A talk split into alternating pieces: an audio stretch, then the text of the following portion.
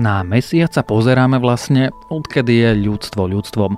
Možno by ste si preto povedali, že čím nás už môže len náš kozmický sprievodca prekvapiť. A predsa, Zdá sa totiž, že pod svojim povrchom ukrýva čosi obrovské a čudné a keď sme už pri tých prekvapeniach, aj s prvými ľuďmi v Severnej Amerike to mohlo byť inak, než sme si donedávna mysleli. Vedci totiž narazili na dosiaľ neznámu populáciu a zdá sa, že bude trochu prepisovať naše učebnice, alebo teda Aspoň trošku. Ja som Tomáš Prokopčák a počúvate Zoom, týždenný vedecký podcast denníka Sme a Rádia FM. Tento týždeň sa pozrieme pod povrch našej prírodzenej družice, zistíme, či sú biotašky naozaj také bio a kto vlastne boli prví pristahovalci v Severnej Amerike. A podcast Zoom počúvate vďaka Asset Science Award, pretože my aj nadácia Asset chceme, aby bolo o výnimočnej vede a vedcoch slovenských aj svetových viac počuť.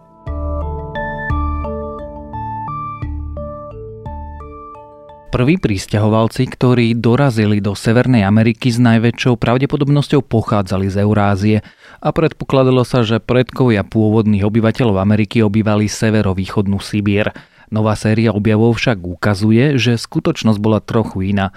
Vedci totiž objavili zuby, ktoré patrili príslušníkom doteraz neznámej populácie ľudí. S pôvodnými obyvateľmi Ameriky nemajú veľa spoločného. Štúdiu vedci publikovali vo vedeckom časopise Nature. They might be part of the Asian wave that colonized the Americas when the ice sheets melted, and they simply invented a technology that was quite similar to what had previously been created in Europe. Dnes na jeho mieste nájdete Beringovo more, no medzi východnou Áziou a Severnou Amerikou existoval pred približne 11 až 34 tisíc rokmi suchozemský most. Vtedajším obyvateľom Zeme dovolil prejsť medzi kontinentami bez toho, aby sa museli plaviť. Bližší obraz o tom, ktoré skupiny ľudí cez most putovali, môže ponúknuť práve nová štúdia. V nej paleontológovia analyzovali DNA pozostatkov 34 ľudí, ktorých objavili vo viacerých náleziskách na severovýchode ruskej Sibíry.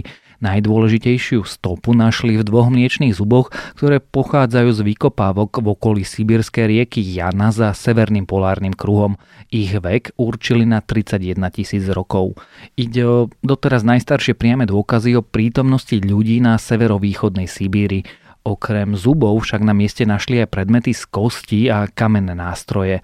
Analýza DNA následne ukázala, že zuby patrili chlapcom, ktorí pochádzajú z doteraz neznámej skupiny ľudí. Dostali preto meno starí severskí Sibírčania.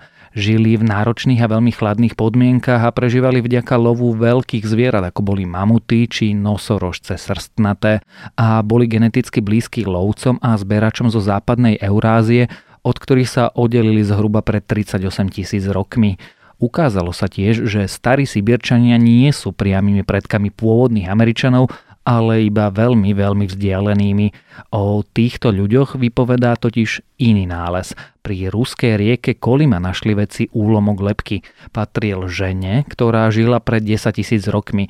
Malá časť jej génov pochádzala od starých severských Sibirčanov, ktorí sa zrejme presunuli ďalej na východ, keď sa podmienky zhoršovali. Väčšia časť DNA ženy však pochádzala od ľudí z východnej Ázie a práve táto časť genov je podobná tým, ktoré majú aj pôvodní obyvatelia Ameriky.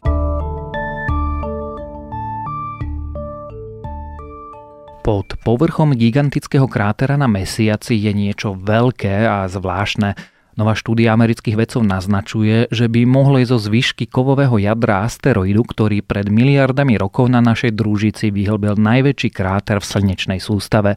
Americkí vedci na anomáliu narazili pod kráterom South Pole Aitken na odvratenej strane mesiaca. Kráter s priemerom 2500 km s najväčšou pravdepodobnosťou vyhlbil obrovský asteroid pred 4 miliardami rokov a zrejme po sebe zanechal kus hmoty aj približne 300 km pod mesačným povrchom.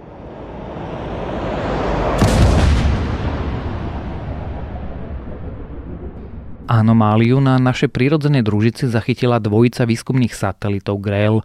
Tie mapovali gravitačné pole mesiaca, vedci potom údaje spojili s topografickými dátami, ktoré vyhotovila iná sonda. V jednej oblasti kráteru bol gravitačný ťah silnejší než v iných častiach. Podľa vedcov je jedným z vysvetlení, že kovy z asteroidu, ktorý vytvoril tento kráter, sú stále vo vnútri mesačného plášťa. Simulácie tiež ukázali, že pri vhodných podmienkach by sa železno-niklové jadro asteroidu pri náraze do našej družice rozptýlilo do plášťa. Iným vysvetlením zvláštnej anomálie pod kráterom by mohli byť husté oxidy.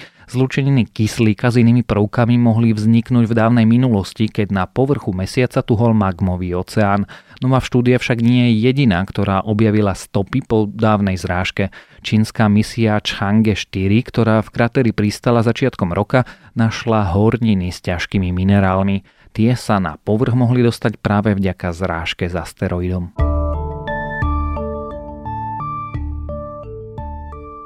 Mal to byť dobrý návod na pomoc našej planete. Keď už musíte, používajte jednorazovú tašku, ktorá degraduje v prírode a ktorú možno kompostovať. Lenže prvé dve štúdie ukazujú, že označenie biologicky rozložiteľný plast nemusí vždy platiť a že aj z takýchto materiálov sa môžu do prírody uvoľňovať nebezpečné chemikálie. Lenže ak má materiál napis kompostovateľný, čakáme, že sa v komposte bezpečne rozloží a stane sa zdrojom živým pre rastliny. Či je to skutočne tak, preto overoval výskum v magazíne Environmental Science and Technology Letters. The most surprising result of this research was knowing that not one of the bags could completely vanish or completely degrade in all of the environments. And particularly in the soil and the marine environment, Vedci skúmali komposty z desiatich amerických odpadových spoločností.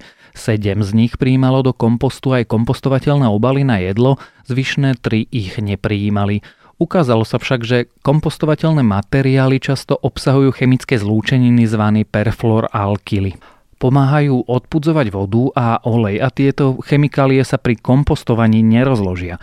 Keď sa neskôr kompost použije pri hnojení, rastliny môžu do seba takéto chemikálie vstrebať a tie sa nakoniec môžu nahromadiť aj v ľudskom tele.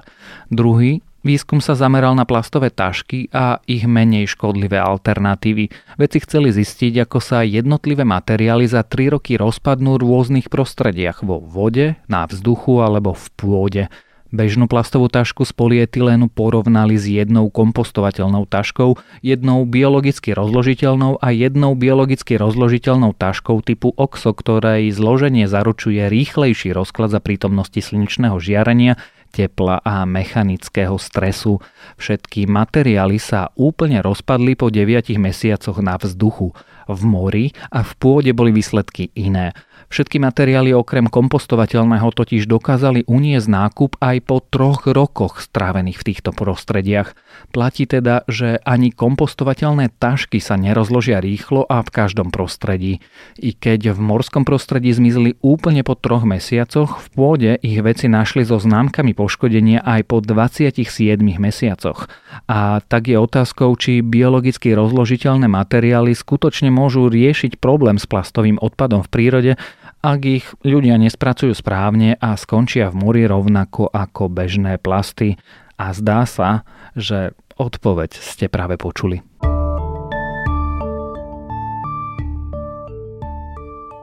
A ešte krátke správy z vedy. Človek skonzumuje za týždeň mikroplasty o hmotnosti kreditnej karty. V priemere to je 2000 mikročastíc plastov, čo vyplýva z novej štúdie pre Svetový fond na ochranu prírody.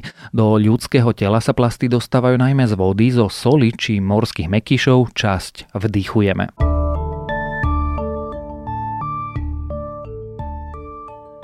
Výskumníci prvýkrát videli ryby, ktoré pod vodou zadržiavajú dých. Zvláštny druh zadržiaval dých až na 4 minúty. Dôvodom môže byť ochrana pred predátormi. Keď ryby vypustia zo žiabier vodu, ich telo sa zmenší.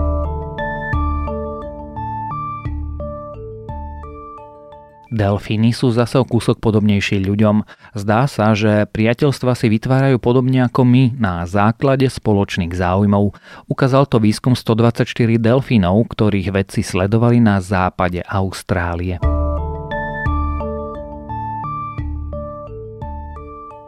Do konca storočia môže zmiznúť šestina života z mori, ak bude oteplovanie našej planéty prebiehať aktuálnym tempom. Hovorí to nový výskum, ktorý sledoval dopady rastúcej teploty na rôznorodosť morského života. Ukazuje, že každý stupeň oteplenia oceánov povedie k strate asi 5% morského života. A viac podobných správ nájdete na webe tech.sme.sk.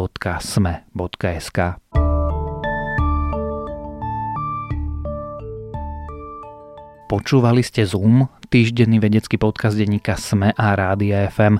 Zoom nájdete aj vo vysielaní rána na fm vo vašich mobilných podcastových aplikáciách, na streamovacej službe Spotify alebo na adrese sme.sk lomka Zoom. Ja som Tomáš Prokopčák a texty napísali Matúš Beňo a Renáta Zelna. Za zvuk a postprodukciu tento týždeň ďakujeme Tomášovi Rybárovi a podcast Zoom počúvate vďaka Asset Science Award – oceneniu, ktoré je určené pre výnimočných vedcov, vďaka ktorým sa nielen Slovensko posúva vpred.